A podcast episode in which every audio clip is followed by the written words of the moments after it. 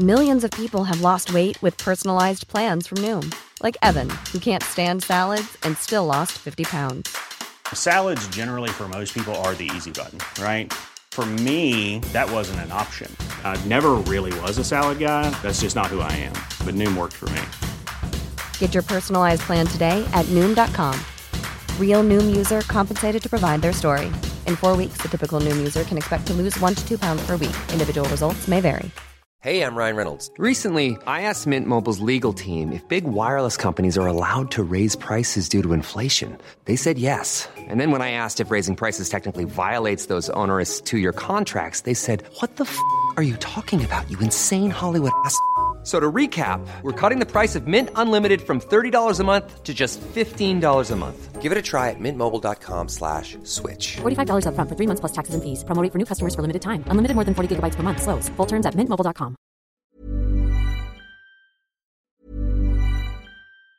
When you're ready to pop the question, the last thing you want to do is second guess the ring. At Bluenile.com, you can design a one of a kind ring with the ease and convenience of shopping online. Choose your diamond and setting. When you find the one, you'll get it delivered right to your door. Go to Bluenile.com and use promo code LISTEN to get $50 off your purchase of $500 or more. That's code LISTEN at Bluenile.com for $50 off your purchase. Bluenile.com code LISTEN. Ryan Reynolds here from Mint Mobile. With the price of just about everything going up during inflation, we thought we'd bring our prices down. So to help us, we brought in a reverse auctioneer, which is apparently a thing. Mint Mobile unlimited premium wireless. Ready to get 30, 30, bit to get 30, bit to get 20, 20, 20, bit to get 20, 20, bit to get 15, 15, 15, 15 just 15 bucks a month. So, Give it a try at mintmobile.com slash switch. $45 upfront for three months plus taxes and fees. Promo rate for new customers for limited time. Unlimited more than 40 gigabytes per month. Slows. Full terms at mintmobile.com. I'm Sandra, and I'm just the professional your small business was looking for. But you didn't hire me because you didn't use LinkedIn jobs. LinkedIn has professionals you can't find anywhere else, including those who aren't actively looking for a new job but might be open to the perfect role, like me. In a given month, over 70% of LinkedIn users don't visit other leading job sites. So if you're not looking on LinkedIn, you'll miss out on great candidates like Sandra. Start hiring professionals like a professional. Post your free job on linkedin.com/people today. This is Little Atoms, a radio show about ideas and culture. With me, Neil Denny.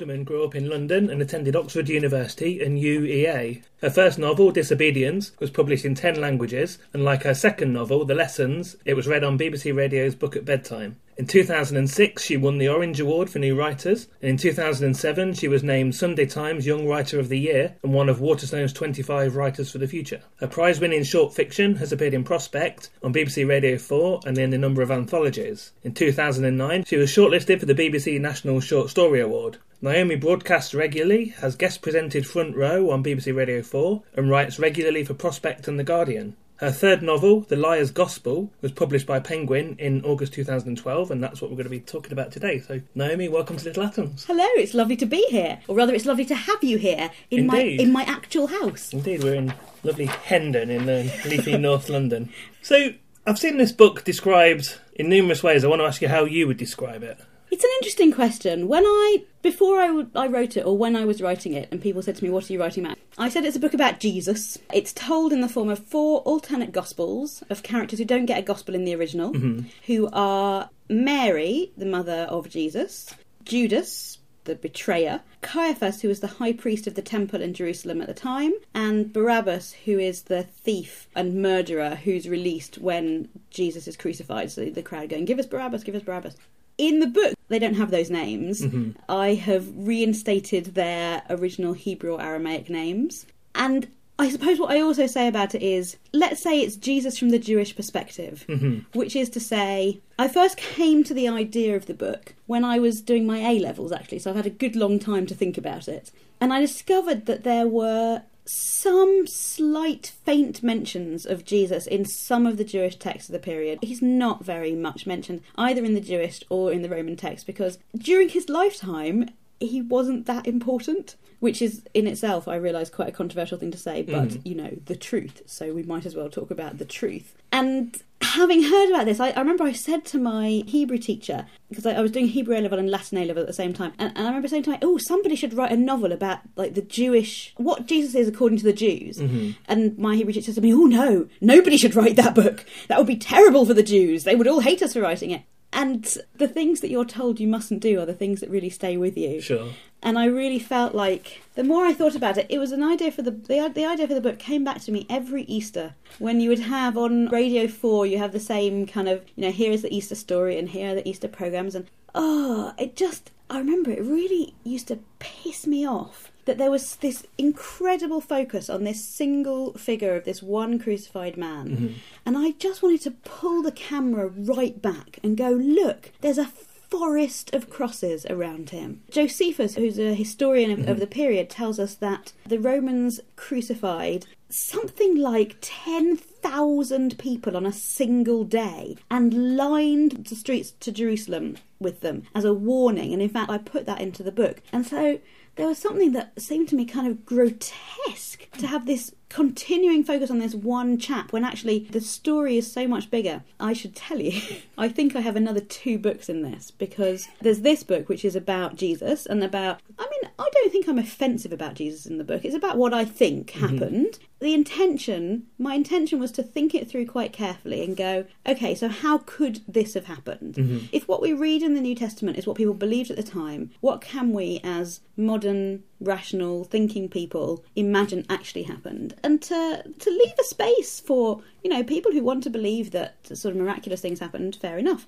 But uh, many of us don't believe that miraculous things happened, and therefore it needs accounting for and it needs talking about. So that's what this book is. And then I think I have a book that I want to write about Paul who's really the guy who takes this little cult and says, "Oh, maybe we could." It's a Jewish cult, and at, and at certain point, he says, "Well, maybe we could try and like shop this to the non-Jews," Mhm. and then it becomes, you know, a much bigger deal. And then I think I have a book about Constantine, which is Mhm. where Christianity really hits the big time, and then it becomes the state religion of Rome. And my God, so much of what you see in modern Christianity is so Roman. I was just reading yesterday about Roman gods and goddesses, all of whom have their particular animals, animals Mhm. that are particularly identified with them. This is not a Jewish thing. There's none of that in the Torah or in the New Testament. There's no, you know, Mark always has an ox or whatever it is. Somebody's going to write to me and say Mark doesn't have an ox, it's a sheep or something. But anyway, there's various saints have their Mhm. various animals. This comes straight from Rome. Mhm. This is straight from how Romans talked about their gods and the idea of being a man who is also a god is very Roman. The idea of apotheosis on death is very Roman. None of these ideas are Jewish ideas. Mm-hmm. You don't find any of this stuff prefigured in the Old Testament if that's what you're looking for. He's a Roman god.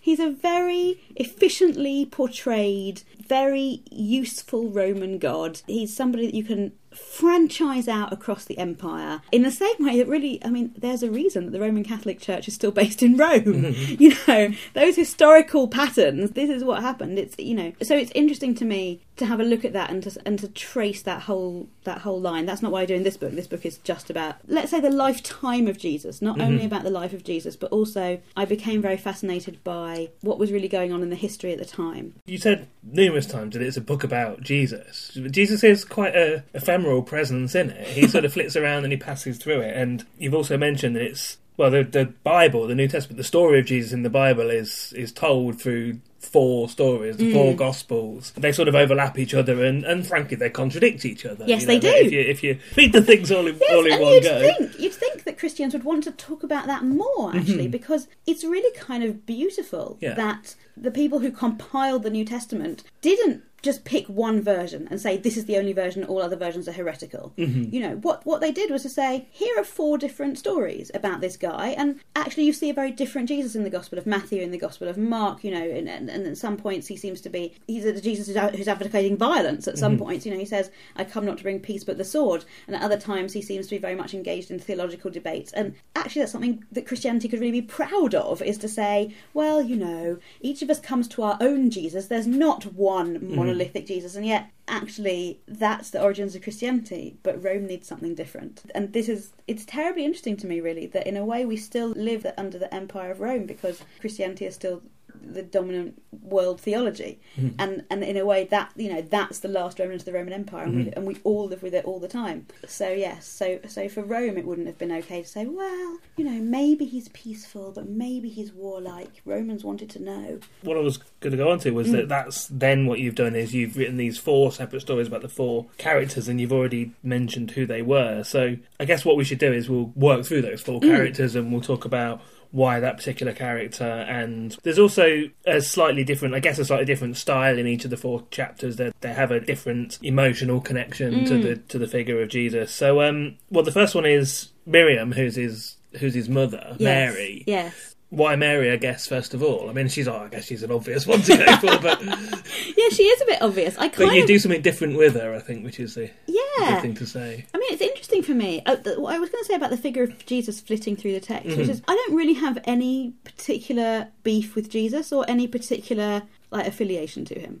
I never really thought about him when I was a child. I have was never encouraged to try and develop a relationship with him, and so from that point of view, I think maybe I'm able to approach him in a quite a clear-eyed way. And just he's a very strange character in mm-hmm. the New Testament. He's at times he really genuinely seems quite disturbed. One of the parts of, of, of the New Testament that really surprised me when I first read it through when I was a teenager was this part where it says he was preaching and his mother and his brothers come to see him preach and afterwards they go the mother his mother and his brothers go and try and speak to him. Jesus says who is my mother and who are my brothers? These the people who are with me in the lord are my mother and my brothers.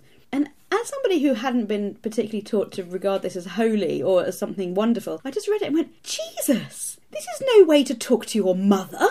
This, this, this is terrible. How would that feel if your mm. son talked to you in that way so i suppose that's where my thinking about mary started mm-hmm. is in this thought that he was really mean to her i don't really take the gospel of john as one of my main sources because it's a much later gospel mm-hmm. i rely much more on mark which is which is the earliest gospel but in John, there she is. She says she asks him if he'll if he'll do something to help the guests at the wedding at Cana, and he goes, "What has this to do with me, woman?" And you just go, "This was a terrible relationship." You know, and you see a sort of Mary portrayed who is, I don't know, meek and loving and just crying all the time because her son's died, and or you know, she's sort of Our Lady of Perpetual Sorrows and and some kind of, I suppose, an image of serenity. I don't really know how people regard the Virgin Mary, but that's what it looks like. And it seemed to me that, well, I can tell you the truth about this. My grandmother lost one of her sons. Mm-hmm. My father's brother committed suicide when I was a teenager. In fact, roughly the same time that I was reading the New Testament, as it happens. And I thought about this a lot when I was thinking about what it would be like to have had a son who really was so cavalier with his own life. I mean, mm-hmm. this I think we can get from the New Testament. If there really was a Jesus, which there's no particular evidence there really was, but if there was, or there could have been more than one, and the sayings are united under one name. But if there was, I think it must surely be that sort of feeling. He really committed suicide by Roman soldier, you know, mm-hmm. in that suicide by cop way. Mm-hmm. And so it seemed to me that you would end up feeling both both grieving and very angry. Mm-hmm. This was what happened to my grandmother. That anger never left her. This feeling of why would he have done this to us? And yeah, he seemed like an odd person. And I thought, well, you know, any sort of normal mother, and, and because the New Testament says that, that I mean, it names several brothers. This is a woman who's had many children, actually, mm-hmm. And not this kind of pristine person who only has the one son who turns out to be the son of God, but just an ordinary woman who'd had a bunch of children, and the first one turned out to be mental, and this would be quite difficult to deal with. And she takes on another character, somebody who's been one of, or we presume hmm. has been one of Jesus' followers. Hmm. Yes, so this boy, Gideon, turns up, and at first she tries to send him away. He's come to her looking for stories. And this is another theme of the book. I mean, the book is called The Liar's Gospel, and, and people sometimes seem to feel that I'm saying that the gospel is a lie, which is it's not a non-fiction book, and that's, that's there's just a title of a novel. But part of the thought of the novel is about how stories come to be told and mm-hmm. how they come to be retold. And I have heard saying a sentence at some point in the book where she thinks about all the stories that she's ever heard and how they came to be, and she says either they were true, or someone made a mistake, or someone lied. Only these three things. Mm-hmm. Every story you've ever heard, only those three things. So if we do not believe that a man rose again from the dead, which I don't, then we ha- we're left with either it was a mistake or somebody lied. It's a hard thing to make a mistake about. Although, having said that, the Gospel of Mark, the oldest Gospel, in the oldest versions that we have, does not end with the resurrection. Gospel of Mark in the oldest versions ends with the women go to the tomb, the tomb is empty, there's a man in the garden who says to them, He's gone. And when I read this, when I read that this was the oldest thing, I thought, oh, okay, well, I can work with that. That's fine. If that's what happened, absolutely fine. Mm. You know, I can I can work with that in a million different ways. Then all of these stories that accrete around Jesus, where do they come from? So this boy Gideon wants some stories from her, and she's not necessarily willing to give them. And it could be that he is also bringing danger to them to this village because they're a village under occupation. I suppose that's another theme of the novel that we've sort of touched on but haven't really talked about is what it is to live under occupation. Their lives are not their own, their land is not their own. They are living under the constant threat that the army will just come and destroy everything that they've created there. So it's dangerous. It's dangerous to harbour Gideon. The second character that you look at, that again is someone that everybody that's familiar with this story will be familiar with, is Judas, who mm. everybody knows has become sort of synonymous with betrayal. Yeah. So you give a, although that is what happens, you obviously give a much more sympathetic mm. hearing to him. So again, I mean, each one of these is interesting. Starts with something in the text. Mm-hmm. So when I I thought I wanted to write about Judas, I thought Judas was an interesting character. I thought that I could understand why somebody would end up betraying their friend because I don't believe that Jesus was the Son of God. I don't think it was necessarily the wrong thing to do. So reading the New Testament. Two stories are juxtaposed. You know, reading it as a novelist, as, as a writer of fiction. First of all, there's a story where all the disciples are in uh, this place, Bethany, or Beit Ani, you would say in Hebrew, and a woman comes and pours perfume on Jesus' head, a very, very expensive perfume that could have been, that, that was worth a lot of money. And it says in, in the New Testament, one of the disciples says, Jesus, why did you let her do that? This perfume could have been sold and the money given to the poor. And Jesus says, the poor will always be with you, but I won't be with you for much longer. That's a terrible answer. That's an awful answer. It's a self aggrandizing, appalling answer. Anyway, and then the very next thing in the New Testament, like the next line is, and then it came to pass that Judas went to, to the, to the. Mm-hmm. And I thought, oh, well, clearly Judas is this disciple who's saying the money could have been, the perfume could have been sold and the money given to the poor. And in fact, by the time you get to John, John has decided that that's what happened as well. Me mm-hmm. and John both looked at this and were like, oh, yeah, that's what that story is. But then John goes, Judas asked this question only because he wanted to take the money and steal it. You're like, John, you're protesting too much. We all know this is what's going on here. And so so it's a literary intuition, let's mm-hmm. say. I looked at Judas and I thought, well, that's a very good reason, mm-hmm. actually. If he's a chap who's, you know, he's followed somebody who he thought had good answers, but who has turned out to start believing his own marketing. He mm-hmm. started to believe his own spin doctors or believe his own myth, and he started to think maybe he really is the Messiah. And things like people wasting huge amounts of money on him is perfectly reasonable. Mm-hmm. Then at that point, you would go, "Well, this has to be over." You know, it's it's we're no longer doing good anymore. At which point, give him to the Romans. Who cares? I can really, I can really feel it actually, because you know, once you start to look at that story in that way, then you go, "Oh, it's like any other cult leader." That's how that works. They mm-hmm. start off persuading people, and maybe they themselves really believe that they're doing good things, and then they end up, you know, like L. Ron Hubbard or whatever, just fleecing people for a lot of money and coming up with clever little lines when people say, "But why are you taking the money? I thought we were supposed to be helping the poor." And I realise that for many people that would be very shocking to hear that about Jesus, but if you don't believe in him, then it's not shocking at all. That's just how cults work. People do get swept up by their own mythology. But that's one of the. It's only one of the options that you explore. And I mentioned earlier about this. I think that the book is not about Jesus. Jesus mm. flits through it, comes in and out. And one of the one of the sort of aspects of that that I that I really love was that does leave it open for whatever interpretation you want to put on Yeah. Jesus' behaviour and his skills. You don't firmly say he's a con man or he can perform miracles. You Mm. sort of leave that up to people's own interpretation. And the classic example of that, obviously, you've mentioned it already, is the body going missing from the tomb, Mm. which becomes a running joke almost through the book, in that everybody thinks somebody else has taken it. Yes. But also, you don't explicitly say there's no way he, Yeah, he, ro- no. he rose from the dead. You, you leave that mystery open. Yeah, and I'm not interested in I'm not interested in having arguments with people's religion. You know, my feeling is you believe what you want to believe. What I wanted to do was point out some alternative interpretations. And you're right. So there's the big deal actually of Jesus' ministry was the healing. Mm-hmm. And and it's funny people people don't necessarily put emphasis on that anymore, but that was really what he did. He traveled from town to town healing people. So what's going on there? So I try to explore a few different things that could have been going on there.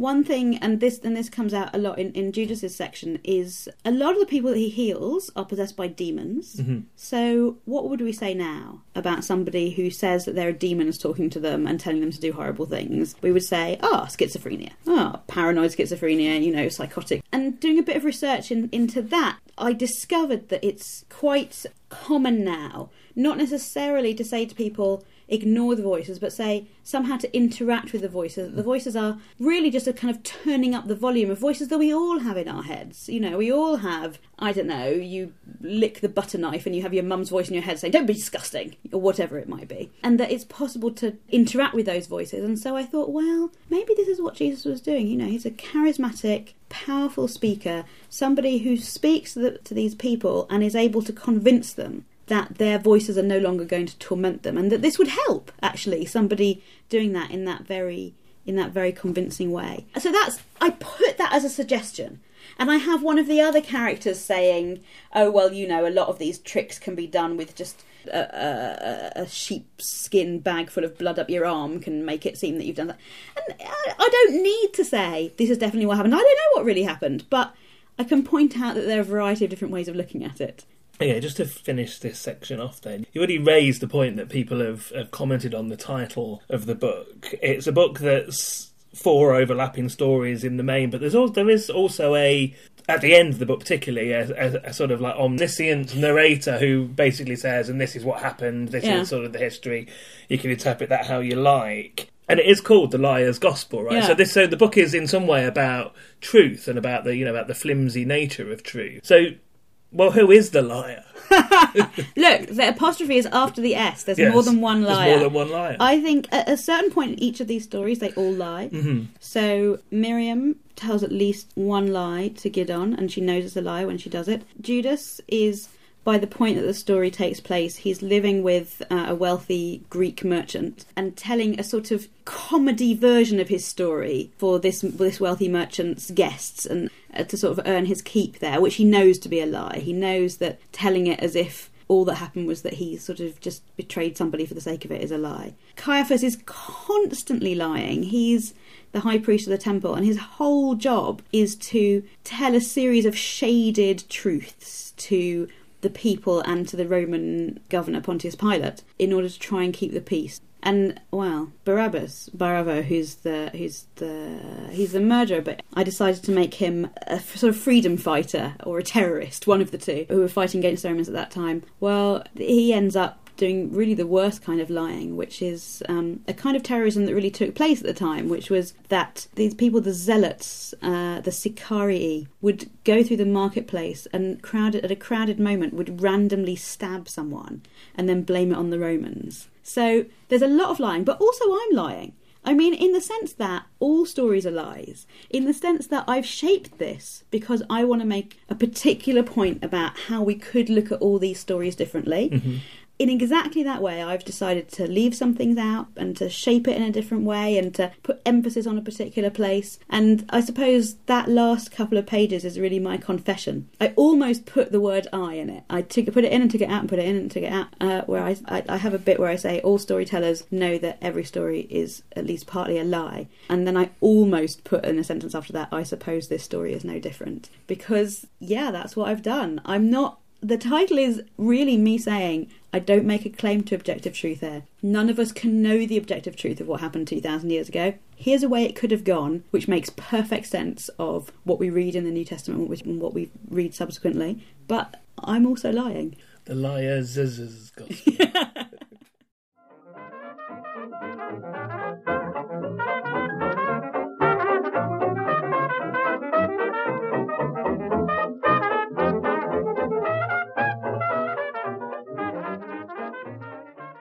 You're listening to Little Atoms. I'm Neil Denny, and I'm talking to Naomi Alderman about her book, The Liar's Gospel.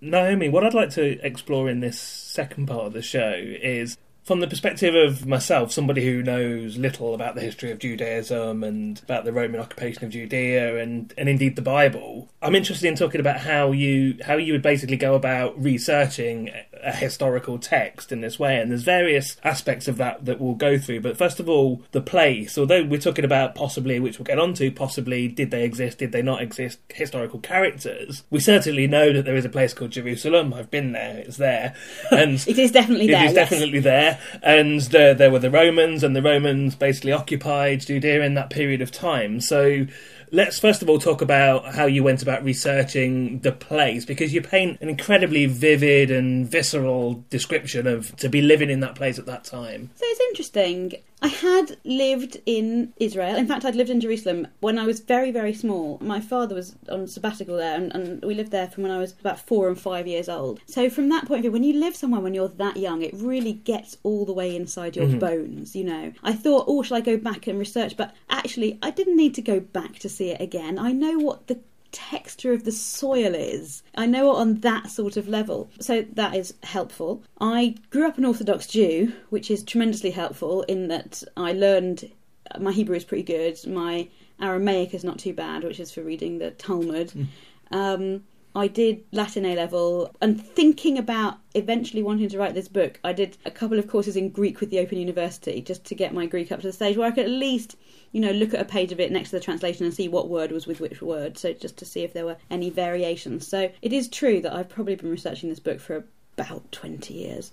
Um, so that's the sort of groundwork. Then there is a lot written about this subject. Mm-hmm. And it seemed to me that I did not know how to tell whether a book I was reading was really great research and sort of very well regarded in the field, or whether it was something written by a crackpot.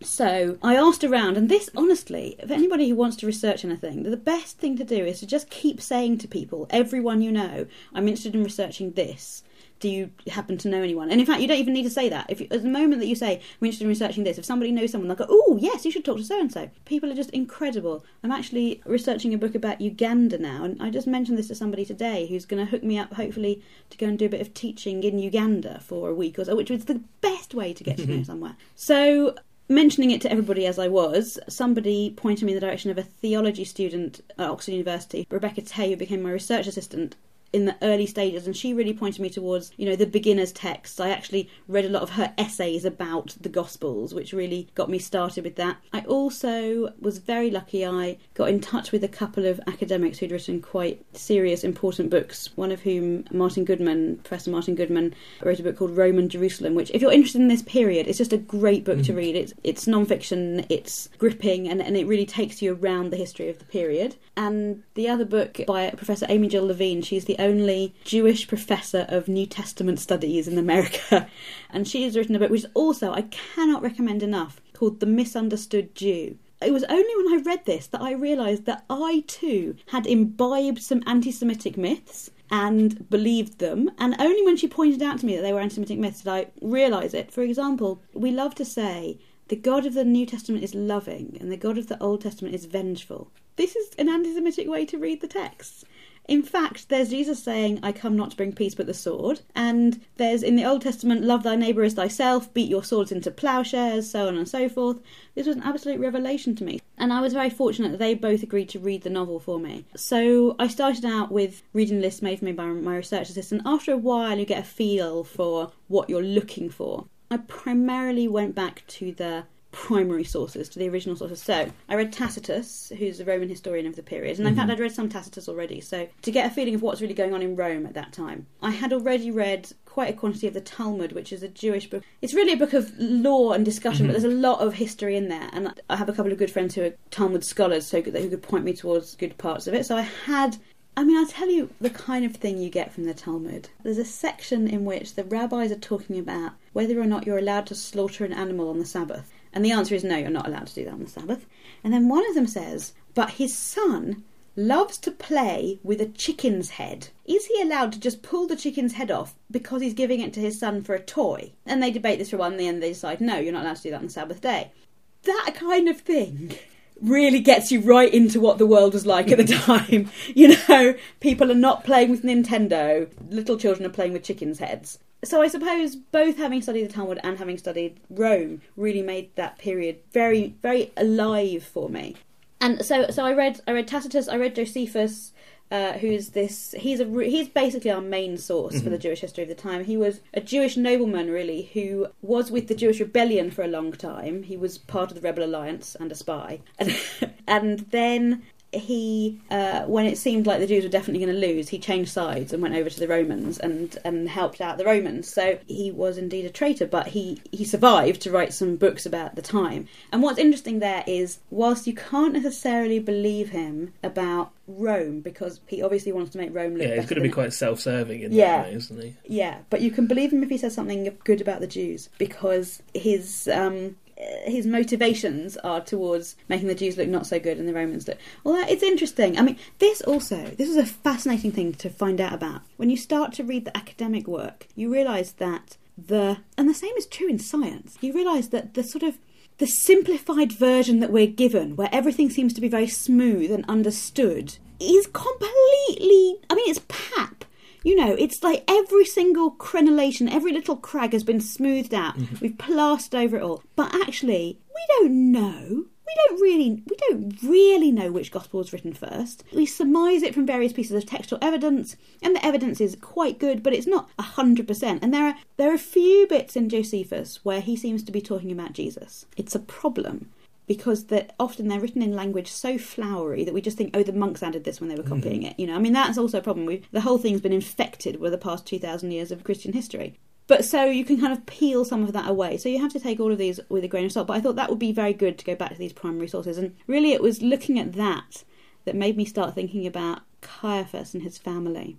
Yeah, I, I wanted to come on to him next. You just mentioned the chicken heads, and, Yeah. and I mentioned earlier that you create a really visceral picture of life at that time. And one of the things is how much blood there is. And this is not just you know, Romans killing Jews in riots, Yeah. it's the sheer volume of the sacrifice Yeah. of animals. So the next thing I wanted to say was okay, let's talk about, you know, you've researched religious ritual. Mm-hmm. And I guess that brings us on. We did, as I said, I wanted, to, as we went through the interview, bring in the four characters that you talked about. So let's talk about Caiaphas now and how you, A, researched the rituals, but basically this family of high priests. So, so the rituals come almost exclusively from the Talmud. There's a lot of good stuff in there about that because there are many people who would like to restore the temple and see the sacrifices brought back. So, whilst I do not share that that wish, they're very handy because these fundamentalist maniacs have done a lot of reconstruction of what the services would have been like and how it would have worked and how uh, basically the anyone who was from this house of Cohen, which remains uh, a Jewish surname to this day,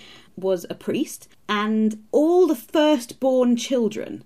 All firstborn male children had to go and serve in the temple at a certain point in the year. And so, this I really found out really from reading the work of fundamentalist maniacs, um, is to find out exactly how this operated. And then this was interesting to me. And I think when I started out thinking about the book, I thought, well, Caiaphas, I'll just make him quite uh, vague. I thought, not a vague character, but I'll make him a person who's who really doesn't know what's going on. But then when I started to really read about Josephus reading about how influential the high priests were, and at one point he says there's a high priest who's a brother-in-law of Caiaphas, who when he is killed by these rebels, at that point Josephus says this was the end of any hope for the Jews. After this guy who had some good sense was dead, that's it, it's all over.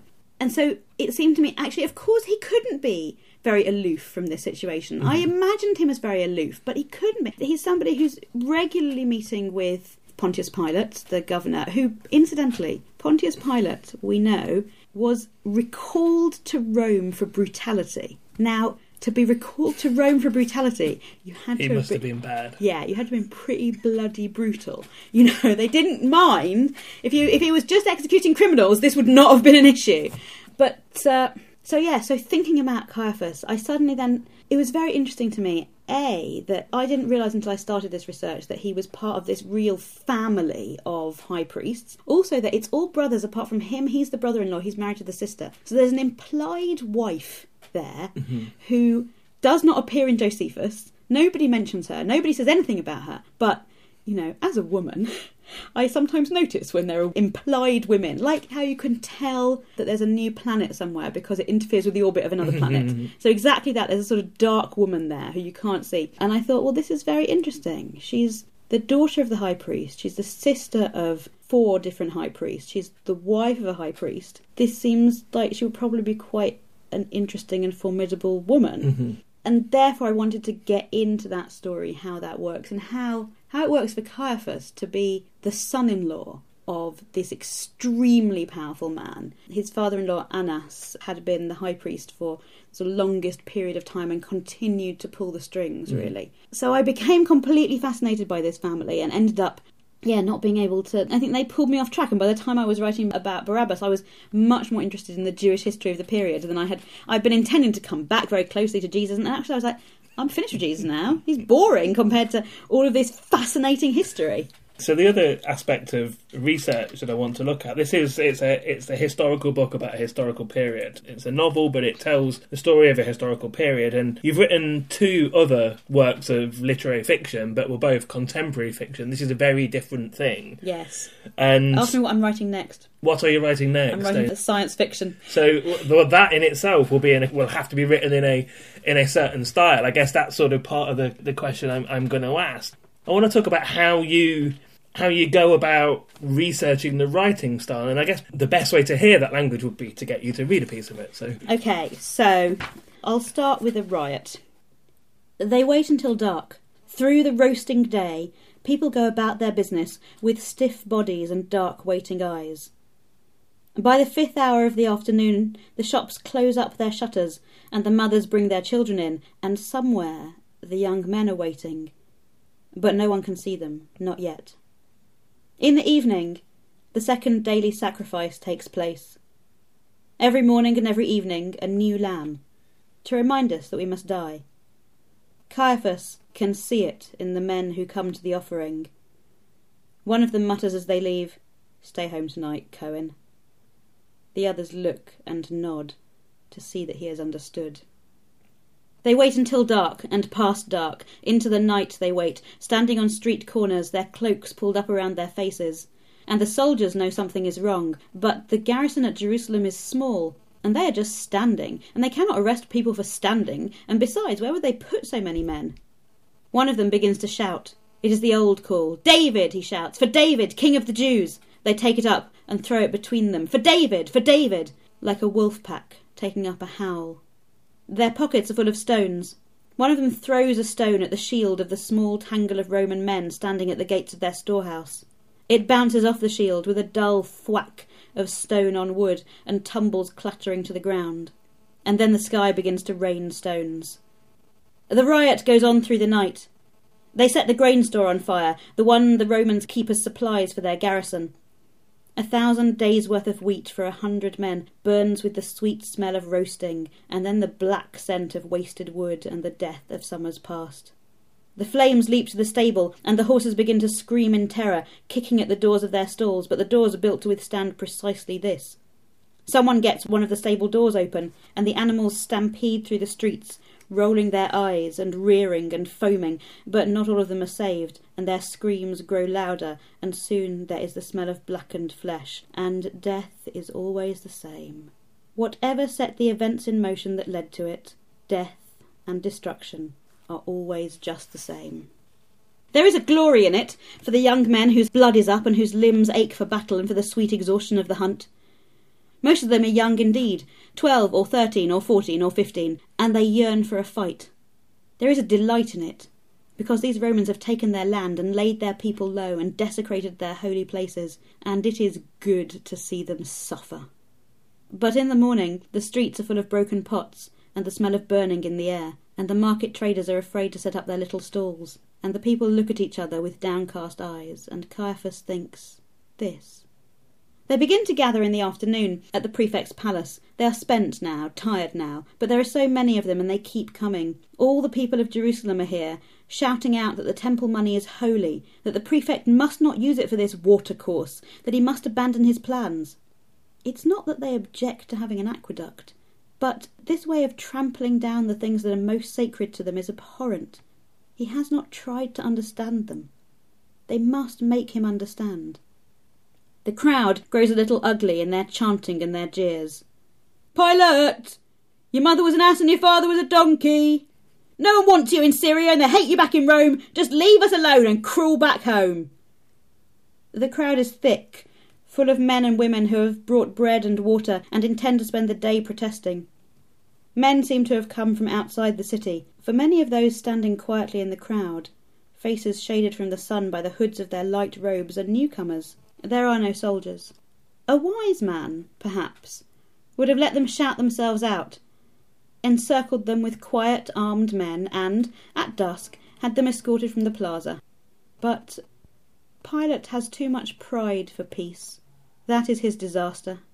He leaves it until the late afternoon to address the crowd, when they are hot and thirsty after many hours, at their most irritable. He shouts down from the balcony words that are perhaps meant to recall Cicero addressing an angry mob with enough vivid clarity to calm and soothe them. But of course, Pilate is no Cicero.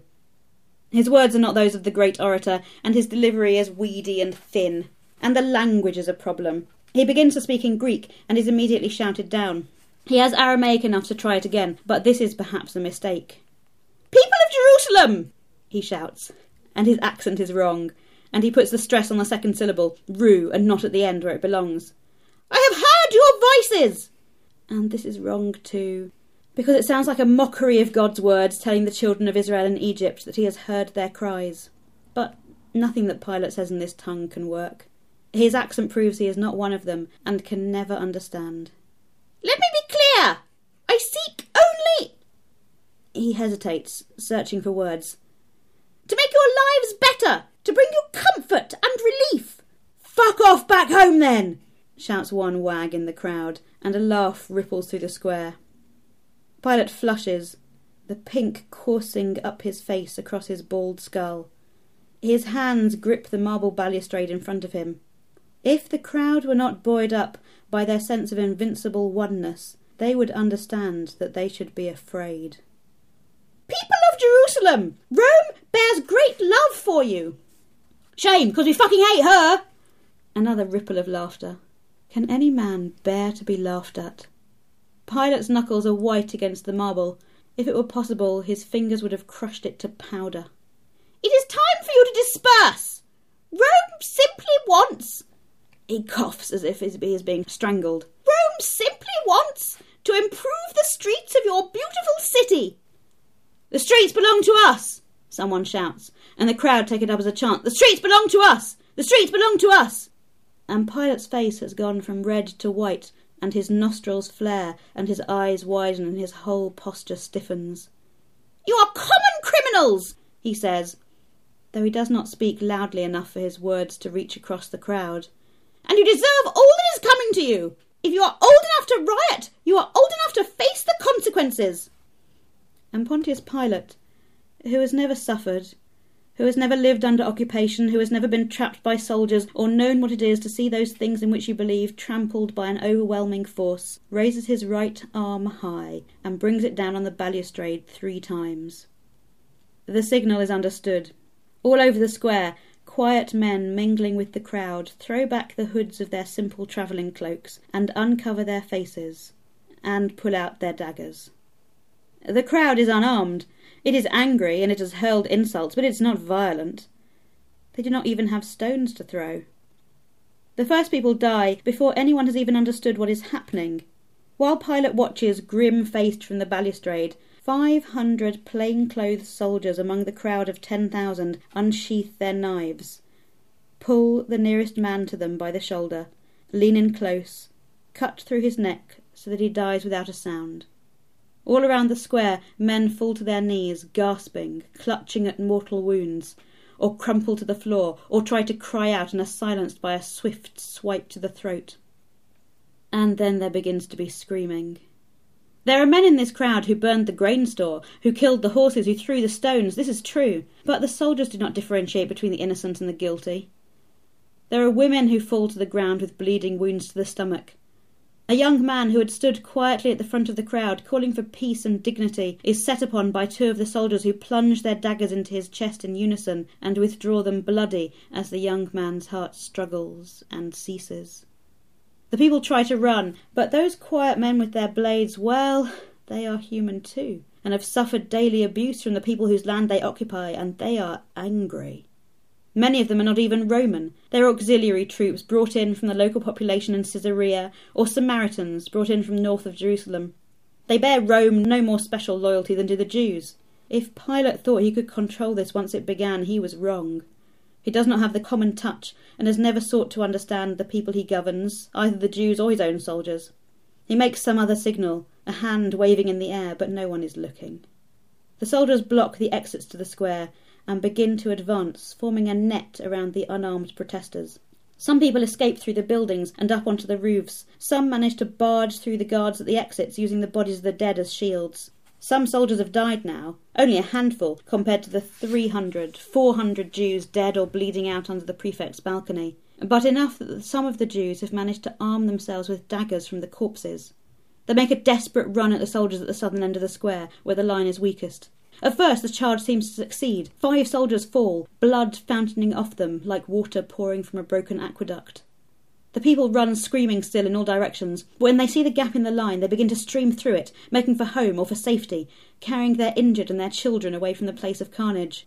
But the line closes up again, and it takes two more attempts and another fifty people dead on the blood slick, stinking floor before the soldiers give in and let them run weeping from the place.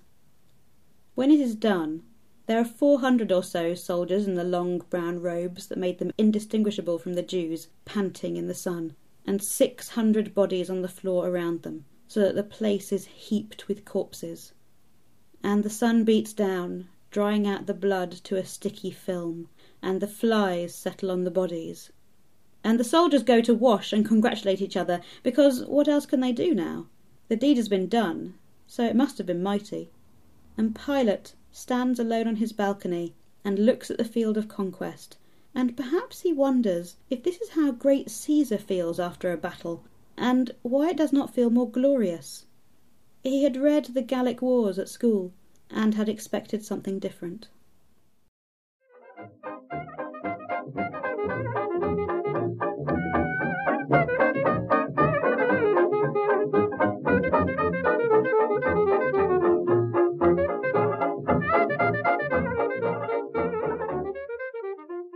This is Little Atoms. I'm Neil Denny, and I'm talking to Naomi Alderman about her book, The Liar's Gospel. So, Naomi, the one of the four characters that we haven't talked about so far is Baravo, who Mm. is the Latinized version is uh, Barabbas, portrayed as a thief in the Bible, a murderer. And as you've already described earlier in the interview, you, you basically portray him as a freedom fighter stroke terrorist. Mm. And again, we've described how you know you vividly portray the time and there's a portrayal of what it's like to live under occupation, the Romans. Now, the obvious thing to say is you can't escape the parallel of You what it must be like to live under, you know, what the Palestinians are living under a, a so-called occupation now. Yeah. So I want to talk in this part of the show about basically what the reaction to the book has been. Mm. First of all, in terms of that, as I said, it's, it's an obvious comparison, but also just let's start, I guess, first of all, on have people reacted to you rewriting the story of Jesus at all? Um, well, before the book was even published, I started to get some anti Semitic email, which was the point at which I took my email address off my website because Mhm. it had been very easy to email me, and now you have to come and find me on Twitter.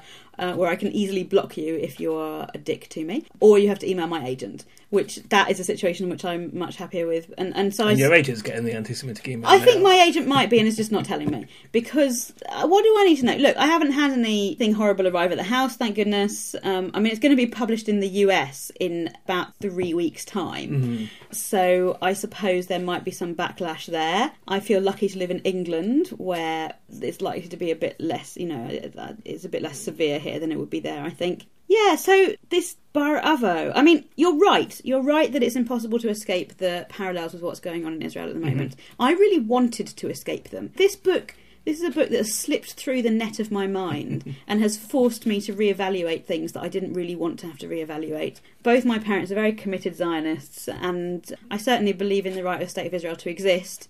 But there is a thing about writing where if you're writing a character convincingly, you have to look out through that character's eyes. Mm-hmm. I don't really like Bar Avo, but I had to make him real, and so I had to understand his perspective. So, the situation is not identical by any means, but why is the situation so similar? Well, we can draw a direct line where we say the Romans were occupying Palestine and Judea in that period of history. The British Empire modelled itself on Rome very specifically, very open about modelling itself on, on, you know, that's why we learn about Roman history, really, is because, you know, the British Empire loved it. The British Empire was ruling Palestine. We, the British, it was, who with the one hand, made a Balfour Declaration saying that the Jews would have Palestine, and with the other hand, there was Lawrence of Arabia wandering around saying to promising that the Shah of Mecca that Muslims would have Palestine. Well, this was not going to work, but it's exactly the kind of double dealing the Romans would do. Exactly, exactly like that. And then, so you know, Israel has, has turned up in this situation. It's ended up yeah, with a very similar situation on its hands as the Romans did. And really, this character Barabbas in the New Testament, we hear he's a murderer, but the Romans are not interested in executing a Jew who murdered another Jew. This doesn't interest them. If you're being executed by the Romans, it's because you murdered a Roman soldier. Mm-hmm. If you murdered a Roman soldier, there'll be people in that crowd who think you're a freedom fighter. So in the New Testament and in, in other portrayals of it, oh, they say, oh, the priests went round and whipped the people up into a frenzy, and you know that's the only reason they didn't call for Jesus to, for Jesus to be released because Pilate sets up this little game of, you know, call for you can release one of these two, Barabbas or Jesus, mm-hmm. which one do you want? But when I read it, I thought surely there would be very good reasons for them to call for Barabbas. If this guy had murdered a Roman soldier, to some people he's an absolute hero. So yeah, so it is it, it it is kind of weird and terrifying in a way that things work so similarly there today. Some of the way that Bar Avo works in the novel is modelled on what's going on now with Hamas and Hezbollah in the Palestinian territories. Mm-hmm inevitably, those organisations are the ones that are providing food and medicine and water for people when they have had their homes bulldozed. Inevitably, they have a certain kind of loyalty. I only discovered a few weeks ago that if you are injured, if you're living in Palestinian territories and you are injured and have to receive treatment in an Israeli hospital, the Palestinian Authority will pay for your treatment if and only if your injury was sustained as part of the resistance. In other words, being involved in the resistance is like having healthcare in America. You know, it's like having having health insurance. Like that's how that works. When people are under occupation, the same pressures come, and the whole thing is about the struggle. And the people who you can rely on to bring you bread are the people who are involved in the struggle. Mm-hmm. So this was how I wrote about Baravo. Now he's quite good fun, my Baravo. He's a roister doister. He's a, you know, he's he's shagging a lot of girls and going on riots and so on. And I have yeah, it was very hard for me because I didn't want to make him sympathetic, but I think he is sympathetic. Well, it's, it's interesting I'm really surprised that you said that you don't like him because, and I think it's obviously incredibly well done and very cleverly done. But until, and although it is historical, so people can look it up, but I won't spoil the ending. Things do go badly in the end. But yeah, the answer is that if you're going to have a big war with the Roman Empire, yeah, yeah. we would know if the Jews had won that war. Yeah, yeah, we certainly would. Yeah, yeah. So, so that things didn't turn out well like that, but. um, for the first sort of three quarters of his story, I thought he was the hero of the book, and that you were deliberately setting him up as a parallel to Jesus. Obviously, there is yeah. the scene where where he is chosen above Jesus, which is incredibly powerfully done. But I also thought that actually, yeah, this guy is not only is he a freedom fighter, but he is doing the things that we think Jesus did. Yeah, yeah. Yeah, because Jesus didn't do those things. Jesus Jesus was murdered and died and did not continue uh, mm-hmm. uh, to try and free people. So yeah, so in fact, I, I wanted to write it that way. I wanted to write Barabbas's life as a as a real parallel with Jesus's life, and but that at every stage he would do the opposite. Mm-hmm. So Baravo is really nice to his mum and really looks after her. And, and Baravo, you know, gets married and has a family, which is very important for Jews. And he goes, and also he goes to Galilee where there are these incredibly strong fishermen who is exactly the kind of muscly bodies you want to be on your side when they come every festival to Jerusalem. You want them as your fighters. And he's also betrayed, but he tracks down the person who betrays him and tortures him to death because, you know, you're not going to leave somebody who betrays you. So I wanted to do that. It's really interesting that you thought he was the hero. I mean, I'm glad because I wanted to make him as sympathetic as I possibly could. I suppose what happens at the end, which I won't I won't say, but I know that what one ought to say about this situation is, oh, you must always fight for your freedom. Freedom is the most important thing. I actually think that the heroes of this story, the heroes are the people who are seen by their own community as traitors. Both actually, let's say, let's say, I think I think Judas is a hero.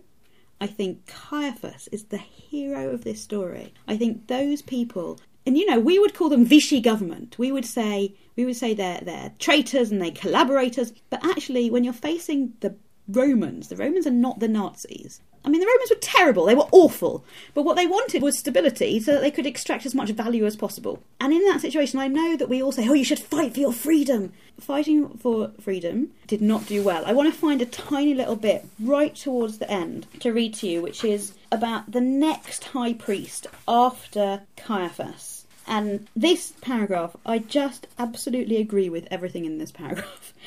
Um, this is the, the next high priest thinking about his life.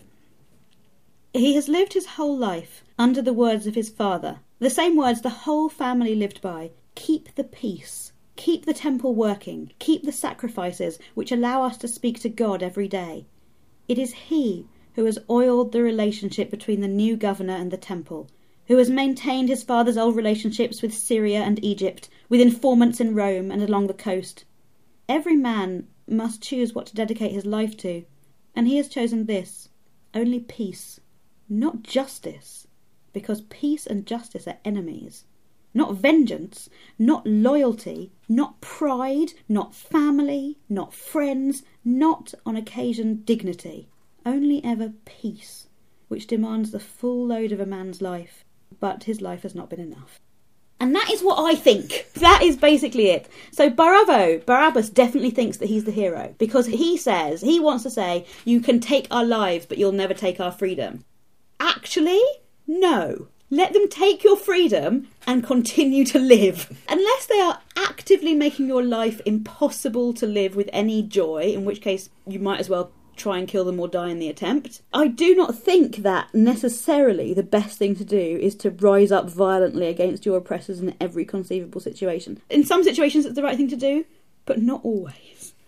uh, and so, yeah, so freedom fighters think that and freedom fighters think that they're the heroes pilate pontius pilate the oppressor thinks that he's the hero they all think they're the bloody hero but mm-hmm. i think caiaphas is the hero for just continuing with that difficult annoying undignified work of forgetting that terrible things have been done to you and just saying, all right, to keep the peace, I will swallow it. Let's carry on. Okay, just to finish up the discussion about the book, a question that we, we could have said right at the start of the interview, really, which is why did you write this book? And before I let you answer that yourself, I want to sort of foist a rather huge and impossible project on it, really. But um, you've attempted to reclaim this story for Judaism. Mm. This is the claim that I've read about this book. And of course, the I was going to say the true story. It's not the true story. The Bible, the New Testament, there's a particular part played by Jews in the New Testament, mm. which has then echoed down the centuries. So, is there any attempt to redress that in why you wrote this book? Yeah. yeah, there is. I mean, I guess one easy way of explaining why I wrote this book is as a Jewish person, one sometimes gets asked the question, why don't Jews believe in Jesus? And this book is my answer to that question. You know, it's possible to believe that Jesus existed and to know a lot about the history and still not think that Jesus was the Son of God. Mm-hmm. You know, this is a book really about. I mean, perhaps Jews would disagree with me, but I think this is a book about what Jews believe about Jesus, which is maybe he was an alright bloke, maybe he had some interesting things to say, we don't think he was divine. We don't think he rose from the dead. Here's what we think happened. But that question is better than why did you kill Jesus? that is that yeah yeah yeah yeah. But if you ask me why did you kill Jesus, then um, the conversation would be over, and I would just think you're an anti-Semite. Whereas if you say why don't you just believe in Jesus, that's the start of a conversation. So yeah, I suppose you know, the book ends with this line. Can I read the last line of the book? It doesn't really reveal anything. This was how it ended, and all the sorrow that came after followed from this. So I think the weight of 2,000 years of anti Semitism is certainly pressing down on this book. I think it must be there in our understanding of what it is for a Jewish person to tell that Christian story, because the Christian story has been used to justify the massacres of many more times the number of Jews that the Romans killed. You know, that sort of Roman project of killing Jews was passed very happily onto the Christians, who sort of went at it with vim and vigour for a number of centuries. So one of the things that I wanted to do with the book is to say this story started off as a story about a Jewish guy and ends up as a story that is used to justify the murder of millions of Jews. Probably tens of millions, if not hundreds of millions, over the centuries. I don't know my demography well enough to know if there were hundreds, but certainly tens of millions. And to and to really feel the tragedy of that. To feel the tragedy of this this just interesting bloke who wandered around the desert healing people. And this story then ends up with crusades and with Jews being flayed alive. Or did you know the Spanish Inquisition used to do a thing that was quite a lot like waterboarding? Except they would put a cloth over your face and then pour water on it, and so that you would end up inhaling the cloth, and they would pull it out and ripping out bits of your lungs with it. That's what Jesus' message ended up in. so Do unto others as they would do to you. well, exactly. and you just think. So, yeah, so I suppose, yeah, that has been in my mind for a long time of maybe just peeling it right back and let, let's really appreciate the kind of full horror of all these things coming from this very intriguing and unknowable character. Does that answer the question? It certainly does. well, that's the Liar's Gospel then. Naomi Alderman's The Liar's Gospel. It's out now by Penguin. Very briefly to finish off, then, you mentioned that you're working on science fiction now. I am. To broaden that out a bit, I want to hear about this thing. There's a thing called the Rolex Mentor Protege Project. Yes. What is that? So Rolex, who make the watches, mm-hmm. run an arts program. It's a, it's part of their sort of corporate charitable giving, where every two years they pick people from they find world masters in six different disciplines. So film, theatre. Uh, Architecture was one of them. Oh yeah, architecture, fine art, dance, music, and lit- and literature. So, and they they find sort of world genius in the subject, and then then they find somebody to kind of pair them up with who's sort of up and coming in the field, who they think might enjoy working together. So, like previous, one of the film mentors was Martin Scorsese. You know, they get amazing people for it. So Margaret Atwood agreed to be the literature mentor, and then there's a whole sort of process of application. You have to be invited to apply for this and uh, fill out huge long essays, and then the four finalists were flown over to Canada to meet Margaret, and she chose me as her mentee, as her protégée for the year. So I'm working with Margaret Atwood. We've written a serialised online zombie novella together. That is a true thing and not a dream I had. and and now I'm working on my new novel, and uh, in about a week and a half's time, I'm going out to Canada to show her what I've got. So, how do you anticipate that working then? You'll go out there, you'll show her your, your draft of your sci fi novel, which obviously Margaret Atwood is something of a something Yes. of an expert in. Yes, I mean, I think part of the reason she probably chose me is because I, I said I would be working on this project, which is what I want to say is it's really a feminist science fiction novel of the 1970s, 1980s, which nobody's It's not a writing. Margaret. Atwood novel. Yeah, basically, basically. So I'm going to try not to be too influenced because I feel like you know. But what I want to do is have wonderful conversations with her Mhm. about it, and we're already having fantastic conversations. It's such a privilege, Mm, such a privilege amazing to be working. Amazing thing. She's just incredibly lovely. I did not expect to feel real feelings of love towards her, but I really do. So we're supposed to spend a week together every two months. One week every two months. So that gives me time to kind of do some writing and then show her some, and then go away and do some more writing and show her some. And uh, yeah, I hope we'll be able to be in touch even when the year is over. I hope so. But it's yeah, it's it's an amazing thing. It's it's it's been wonderful, and yeah, I'll be going to stay in Margaret Atwood's house, which is not a thing I ever anticipated having. And we haven't even talked about the fact that I make games, but I do make games. I make a game called Zombies Run. Zombies, comma run exclamation mark. And she's going to be guest starring in an episode of it. so hopefully I'm making Again, it's something else that sounds like a dream. Yeah. Yes. I've discovered that if you put the words with Margaret Atwood at the end of any sentence, it sounds like a dream you had. You know, even something very simple like, uh, Uh, I'm showing my novel to Margaret Atwood. This sounds like a dream I had. You know? How do you expect working with Margaret Atwood then to to rub off on the final product?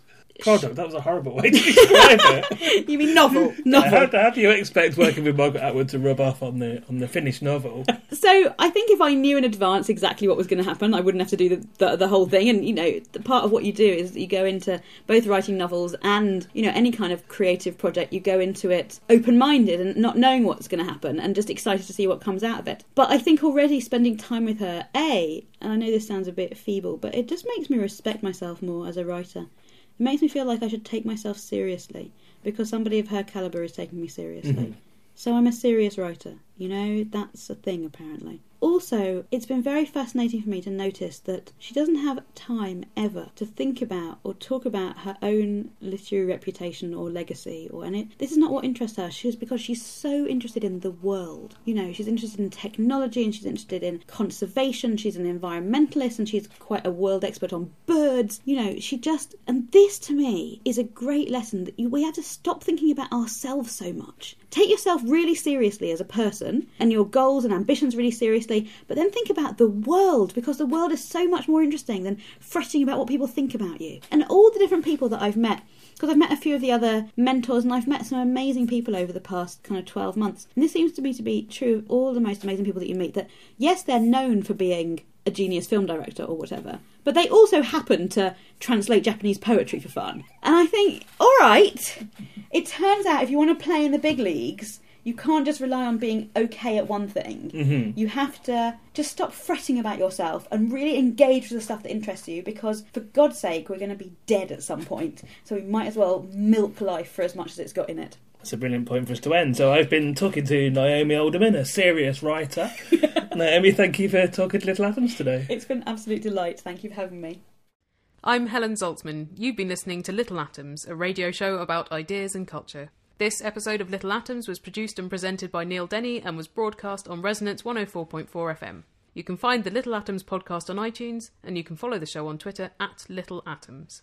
If you'd like to donate a little money to support the show, you can do so at littleatoms.com. Thanks for listening.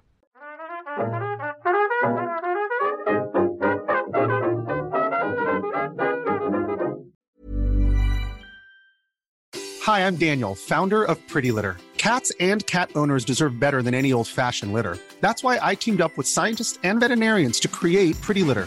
Its innovative crystal formula has superior odor control and weighs up to 80% less than clay litter.